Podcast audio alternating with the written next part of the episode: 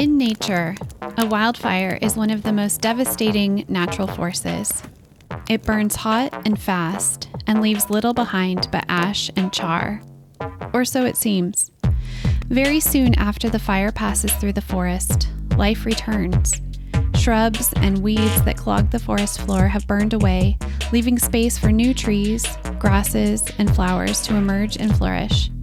Habitats are created, bringing new insects, birds, reptiles, and mammals.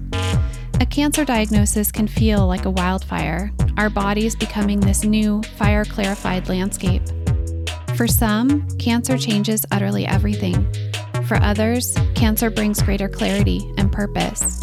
And some of us are still searching for what life after a cancer diagnosis will look like.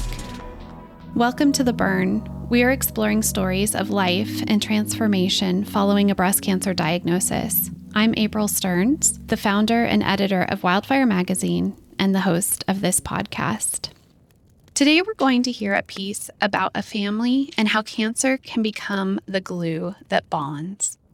At the root of our story today is a genetic mutation a tiny little change in a line of chromosomal information only discovered upon a breast cancer diagnosis, but easily seen winding through a family tree in retrospect. I remember when I was diagnosed, and an appointment was made for me to meet with a genetic counselor almost as swiftly as appointments were made for me to meet with my team of oncologists. I was happy to meet with a genetic counselor because, unlike the doctors tasked to clean up the cancer mess, the counselor and genetic scientists would be the detectives. They would be the ones to fill in the big answer to the question why. If this were a crime scene, and didn't it really feel like one, then the genetic counselor could provide the motive. Why did cancer happen to me? Was the question that kept banging around in my head at night. It felt like having a smoking gun genetic mutation would be a way to point the blame away from myself. I was questioning every life decision I had made up until that fateful day I felt the lump, wondering what I had done wrong along the way to deliver cancer karma to my doorstep. Was it those clove cigarettes I smoked guiltily in college? I knew in my heart it couldn't be, but the vague, sometimes bad things just happen, was equally as terrifying. Despite those clove cigarettes haunting me from the past, and saying it now, I can almost taste them in my mouth. Ugh. Despite all those illicit cigarettes smoked after class, I had reason to believe I might have a genetic predisposition for breast cancer. I was 18 when my grandmother passed away from metastatic breast cancer. My whole life, that bit of family history was disregarded as irrelevant, though, since she was my paternal grandmother. Now we're beginning to know differently that genetic links can pass paternally as well as maternally. But nonetheless, my genetic tests then and now only reveal a frustrating dim light. I tested positive for VUS, which stands for Genetic Variant of Unknown Significance. My guest today has a different story. Whitney O'Connor, whom you might recognize as the Boobie Queen, was diagnosed with a rare genetic disorder called Li-Fraumeni. I hope I'm pronouncing that right. Whitney will let me know. But Lee from me knee syndrome Having been diagnosed with breast cancer twice, the first time at 30 and then again at 32, this was her smoking gun, her why. But not only did the diagnosis of this syndrome provide the hint of motive in a cancer mystery, it also gave Whitney a built in support system because the gene and its ramifications ran in her family. Today, Whitney's here to read a piece she wrote for Wildfire Magazine's Family Issue. This was an issue in which we explored how our breast cancer affects our families and in some cases, such as Whitney's, how cancer has left a mark in the overall family narrative. This is the story of one woman learning not to ask why me or how are we weaker because of our genetic history, but rather, how can this gene's legacy make me and my family stronger than ever? Welcome to the burn, Whitney. Thank you, April. I'm so glad you're here. Me too. I love your beautiful intro there. Oh, thanks so much. so, Whitney, you're reading a piece you wrote called The Cancer Gene. And after you read, we're going to talk about finding community, caregiving as a family skill set, and more. And those of you listening, stay tuned to the very end for a writing prompt inspired by today's chat with Whitney. All right, Whitney, I'll let you take it away. Okay. The Cancer Gene. Me. I think I want that one.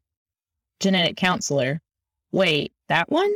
No, no, no, no. You don't want that one. Me. Why not? Genetic counselor. It's known as the cancer gene. It was quite confusing for everyone, mostly me, to grasp the fact that I was diagnosed with stage three breast cancer at 30 years old. This is why I had to see a genetic counselor and get tested.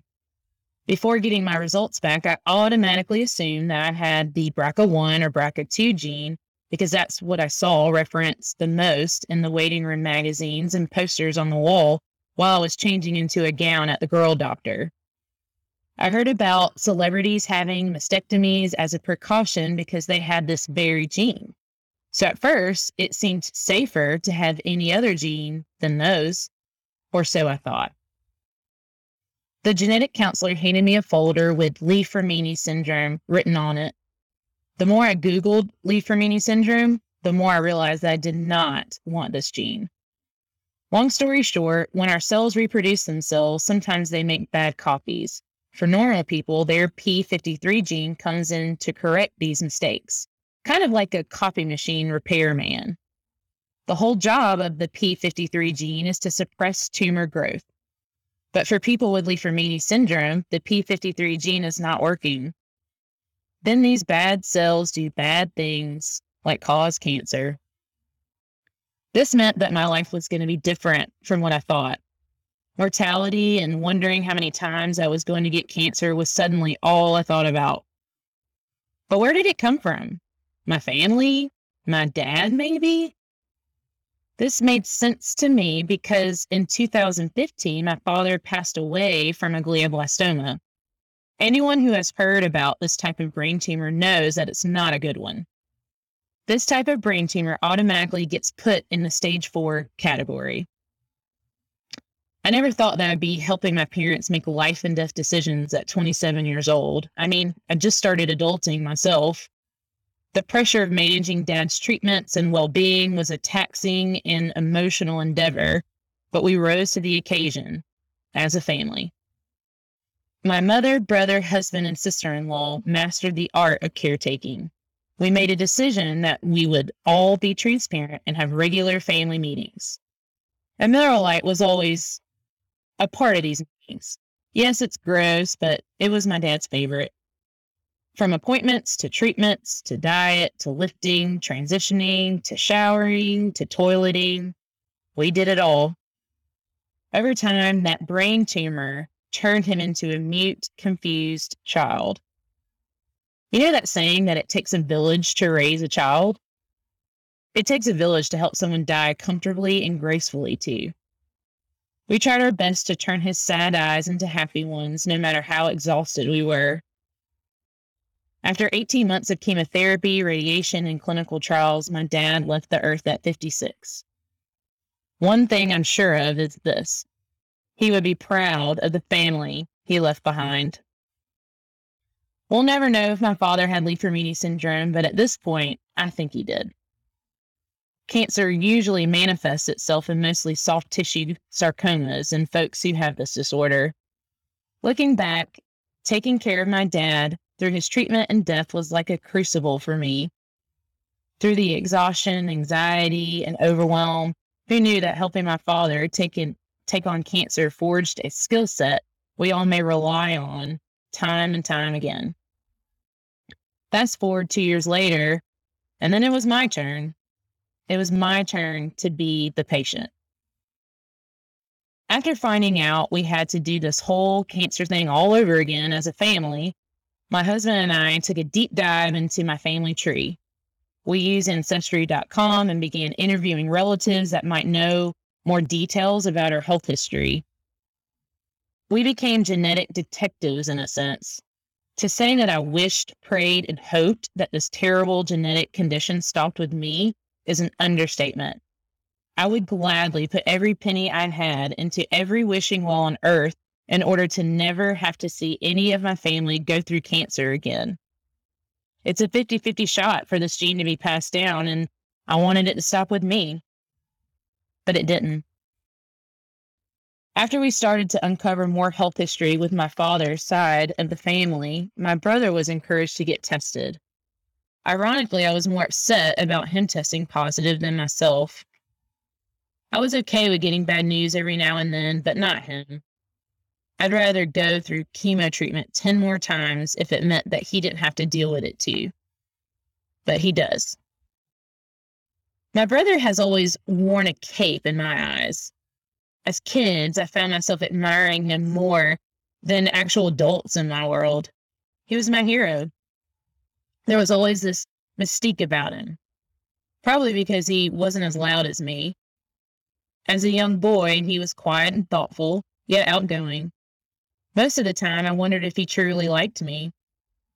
I mean, he had to love me because my parents told him to. I followed him everywhere and tried hard to impress him regularly. I did what I needed to do to hang out with him. Did I actually like Hot Wheels? No. I liked playing with him with Hot Wheels. Did I actually like playing Mario Kart only to get beat nine times out of 10? No, it was devastating, heartbreaking even, but I didn't care. As long as I was connecting with him in some way, I was happy. Over the years, I watched my brother become a husband, father, and a man of principle. When my dad got sick, he climbed into the foxhole with me. While bombs were going off all around us, his calmness and strength kept us alive. It was nothing short of heroic. So, two years later, when I had to choose someone to walk me down the aisle on my wedding day, I chose my hero. I wasn't sure what kind of emotional response I was going to have on this big day. Brides usually get to have their daddies walk them down the aisle, but I had to substitute. When the time came to walk, I started shaking. My makeup started to sweat and all of a sudden needed to pee as I waited for doors to open up to my new life. Michael leans over and says, You look beautiful. But hey, Georgia Tech came back and beat Kentucky. It was crazy. Seriously, Michael? Football? Right now? It was exactly what I needed. I later realized that it was the very thing Dad would have said to me. I no longer felt like I had to pee on myself. Sometimes that is what real heroes do. They break the tension and make you laugh when life overwhelms you. They remind you you're still just kids playing in a sandbox. So you can see why his diagnosis was so difficult for me. It only felt like it was my fault. I felt guilty that our family had to deal with this. It took me over a year to understand that our genes are not anyone's fault. If anything, him knowing about what he has will help him be proactive and preventative. He'll have to have screenings and scans regularly, just like me. I've realized through this journey that everyone has their own burdens that they have to carry. My burden that I'm carrying is cancer. This burden used to create shadows in my mind and didn't allow me to see what could make me happy again. I don't have too many terrible stories to tell outside of this one, the cancer one. And what sucks is the fact that we may find ourselves in the foxhole more than once and relive this cancer story over and over again because of our genetic disorder. As depressing as that sounds, this is a reality for me and my hero. But happiness in life is all about perspective. To think that life would be a straight line without any zigs or zags is not realistic and even irresponsible in a way. Nowadays, I choose to create my own silver linings. I choose not to live in fear of what the next game will say and allow cancer to steal time from me. Life really is a bunch of zigs and zags. Maybe we should be facing our mortality more than we do. It seems unfair to be a cancer family, but it has occurred to me that while some people get more years than others on this earth, we all get the same thing in the end. We all get a lifetime. And I would not for one second trade my lifetime with anyone else's. Having my family, my hero, my husband to face this crazy world with is worth it all. I won't go as far as to say this genetic disorder is a gift, but what it has done is it has made us love harder, forgive quicker, and celebrate more. So that's what I'm going to do. If you need me, you can find me celebrating life with my hero. Ugh, love harder, forgive quicker, celebrate more. Whitney, thank you so much. That was such a beautiful story. We're going to take a quick break here. And when we come back, Whitney and I are going to chat more about Li-Fraumeni syndrome, the bond of family, and writing through it all. Only in Wildfire do I find stories, poems, uh, and pieces that I can completely relate to, or also find very interesting and compelling. It's um, stories from people who are like me. They know what it's like to look a certain way, and society looks at us a certain way, and yet they don't know what's actually going on with our bodies, our brains, and even our sex lives. Thank you. Thank you so much for the love, Mary. All right, welcome back, Whitney. I am so excited to talk with you about storytelling and all the good stuff. Welcome, welcome again. Thank you. Thank you. Yeah, so let's jump in. I have been thinking a lot about identity lately. Mm. And I was thinking as you were sharing your story about how as we receive these different diagnoses, we we have this opportunity to either accept them as kind of the fabric of who we are. And I'm curious for you with the Li Fraumeni syndrome diagnosis, have you taken that on as a part of your identity or what what where does it sit with you these days? That's a great question. And I, it, it took me a minute to accept it as part of my identity. Um, I repressed it and resisted it. Me and Li Fraumeni did not get along. Probably still don't get along. However, at this point, it's one of those things where embracing it, embracing the chaos of it all, um, is more healing for me than to try to resist it any longer. Sure, that makes sense. What about finding others with the same diagnosis? Has that been important to you? Yes, that has been important to me. And it has been so fun and interesting to get to know people that have this genetic disorder, and I've mainly found them online um, in all different parts of the world. Um, you know, the US, uh, Australia, the UK, um, Spain. So it's been really fun to get in touch with this community that is so rare, but in my eyes seems so big. So, what does that feel like when you find each other? What has that done for you? Man, it has it has made me feel less alone. Um, it's made it, it's kind of created some relief, to be honest, um, because connecting with other Li Fraumeni folks, it, it's a it's it's a special bond. I I have a Li Fraumeni buddy that we text each other every time we go to scans together and it's like, hey, got my full body MRI today. And she's like, yep, me too.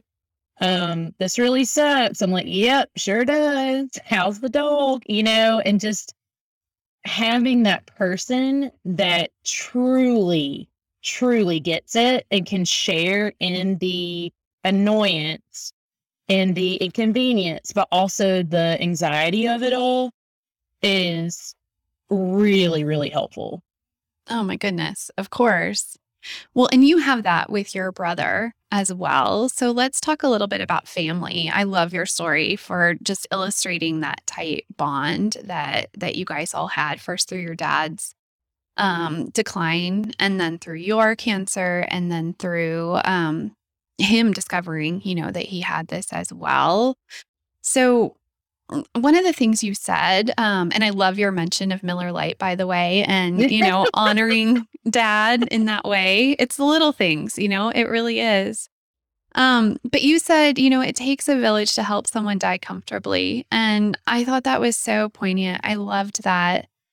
Can you just say a little bit more about what what you learned from that about pulling together and helping someone? I think if someone hasn't been through it, it, it you don't necessarily realize there's work to dying gracefully um, or, or that you need help with that. Yeah. You know, the first thing that started to go with my dad was um, his physical abilities. So at such a young age, at I mean, this all started when he was 54, at such a young age. And my, my dad was a, a little bit of a stubborn man, just like his daughter. so he wasn't the easiest patient, just like his daughter. Um, when we were taking care of him. And so, you know, breaking through those walls and and allowing him and creating that space to be messy, to fall, to um rely on us. It, that was very difficult for him. Yeah, trust. And yes, mm-hmm. yes, trust. And and so being able to create that space where he could do those things comfortably and us look at him with love and patience and say, you know what, dad, I got it. No problem. You know, I got this mess. It's not a big deal. And tag teaming, you know, having my brother come in and, um, you know, relieving my mom so that she can go rest or having my sister in law help plan something or, you know, so all of those things were required for us to to have the energy to even help him because mm-hmm. it was so exhausting exactly well it's like literally exhausting to do those things but also exhausting to hold space for someone who is going through that transi- transition also yeah yeah and and honestly april one thing that we did at our family meeting was okay what are you good at what are you good at? What are you good at? Okay. So everybody's got their job, everybody's got their role that they're good at. Let let's do that and see how that goes. And, you know, we'll go from there and have we honestly had regular family meetings and we would kind of process what was happening. Um and those weren't easy, you know, and um but that's what had to be done yeah. with Miller Lite. with Miller Lite. Yes. Well, I love that because hopefully that also helped you guys transition to the the part that comes after, which is so hard for families. Yeah. Um so I'm just glad that you had that and that you also the way you wrote it in this piece really took us in there. I love how you broke it down into the scenes and showed us, you know, starting with the dialogue at the beginning of your piece, um, you know, with the genetic counselor, and then the scene, you know, with your um, family meeting, later with your wedding scene. Like you really helped us to drop into the story and and see it through your eyes. I always teach that in my writing workshops to write in scenes. It helps us also to just, okay, I'm going to tackle this one part, you know, of my story. Um, so I, I just want to like say th- thank you for writing it in that way. It was so beautifully done. But I wonder, was it also, did it help you understand your story and make sense of it as you broke it down? And you, we get to time travel a little bit with writing. So you got to go back and slow it way down and look around. How was that process for you?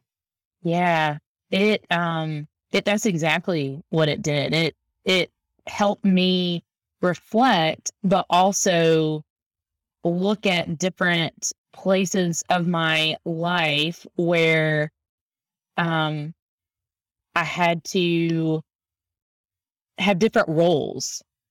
You know, I was a daughter, then a wife, then a sister, and I'm all of those things, you know, anyway, but those roles had different duties in a in a sense and i noticed that as i was writing the the story um so really tapping into that and you know being a daughter and then all of a sudden taking care of your dad you had to I, I couldn't be his kid during that time like i had to be an adult i had to mm-hmm. be his grown up um, companion because, you know, the kid Whitney may not have been able to do some of those things. Um, so it was transitioning those different roles too. Absolutely. Yeah, yeah, definitely.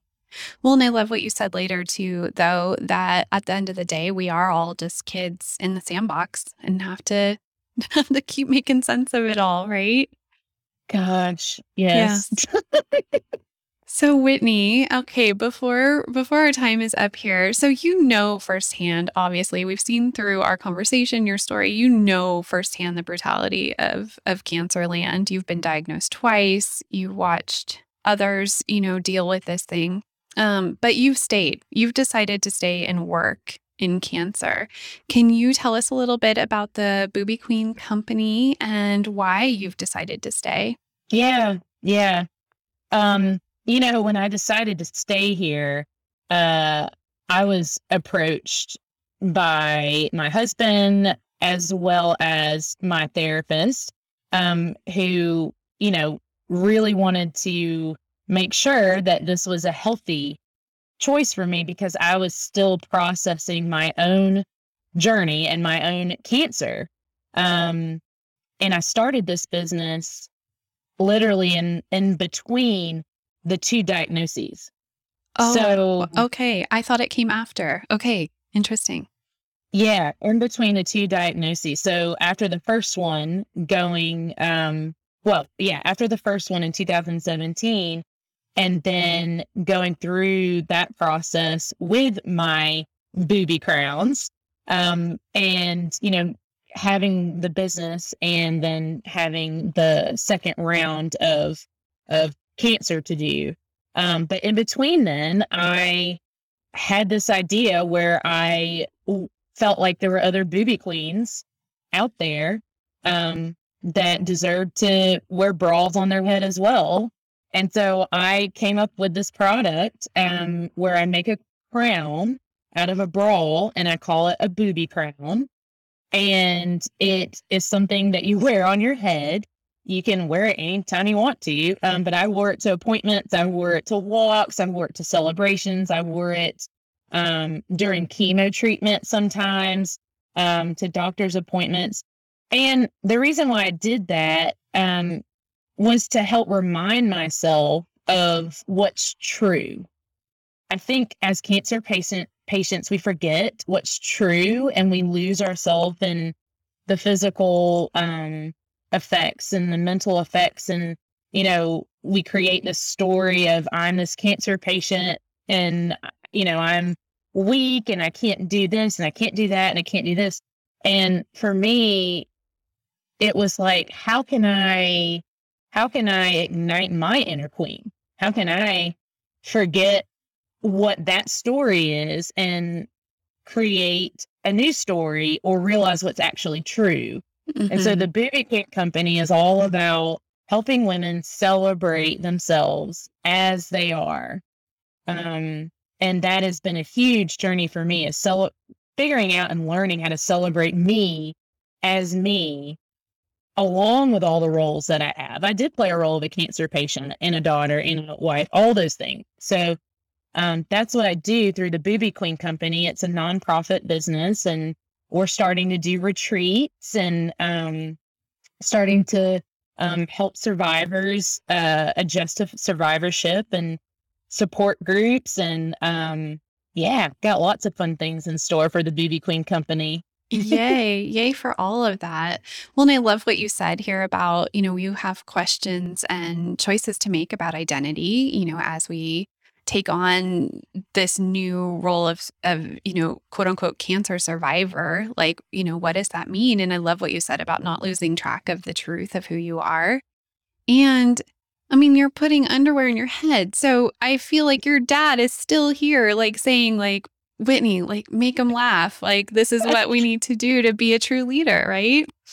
Oh my gosh. And you know april it's so funny. Like i i just know we're me and my dad are very similar. And I just know if he was here, he would be like my vice president. Like he would be so on board with this idea. Um, it, it would just speak to him for sure because he was definitely a, a jokester as well and um, tried to make things light and, and all of that. Um, so yeah, he would have been on board with the with the boobs on bo- bo- bras on head. and boobs, right? Boobs, bras, Yeah. all of it. Let's put it all on our heads, right? Uh, well, thank you so much, Whitney. Today's writer and guest was Whitney O'Connor. Her piece was called The Cancer Gene from the December 2020 uh, issue of Wildfire Magazine called Family. At the time of this recording, we do have a few paper copies of this issue still available. And of course, we have it available to read digitally in our shop and in the archives for the subscribers. Hey, Whitney, where can people find you online or learn more about you? Yeah, um, on Instagram, I'm Boobie Queen Chronicles. Um, on Facebook, you can look up the Boobie Queen Company, and you should see me with again a bra on my head. Um, and my website is boobiecrowns.com. Perfect. And we'll link all of that in the show notes. Thank you so much. I'm April Stearns, and you've been listening to The Burn. The Burn's a production of Wildfire Magazine, where we share breast cancer stories from young women like you've never read or heard before. We also strive to inspire you to write your story like you've never written it before. Stay till the end for a writing prompt inspired by today's chat with Whitney. Our producer is Bill Smith of Shoe Production, and our production assistant is Monica Haro. Want more on the life changing transformation to be had from telling your breast cancer stories? Visit wildfirecommunity.org to find a copy of the issue shared in today's episode, to find our more than 30 issues in the Wildfire archives, and to take a writing workshop with me. Discover how to write your way back to yourself, write your way to reclaiming your body and your story, and don't forget to subscribe to The Burn and listen to it wherever you go. Finally, here's your writing prompt. The saying goes that when one person has cancer, the whole family has cancer. Has this been true for you? How has the arrival of cancer affected your family? Do you feel stronger or weaker as a family? And why? I want you to set your timer for eight minutes, write without stopping or editing. There's real magic to keeping your hand moving. Happy writing? Thanks for listening, and until next time, take good care.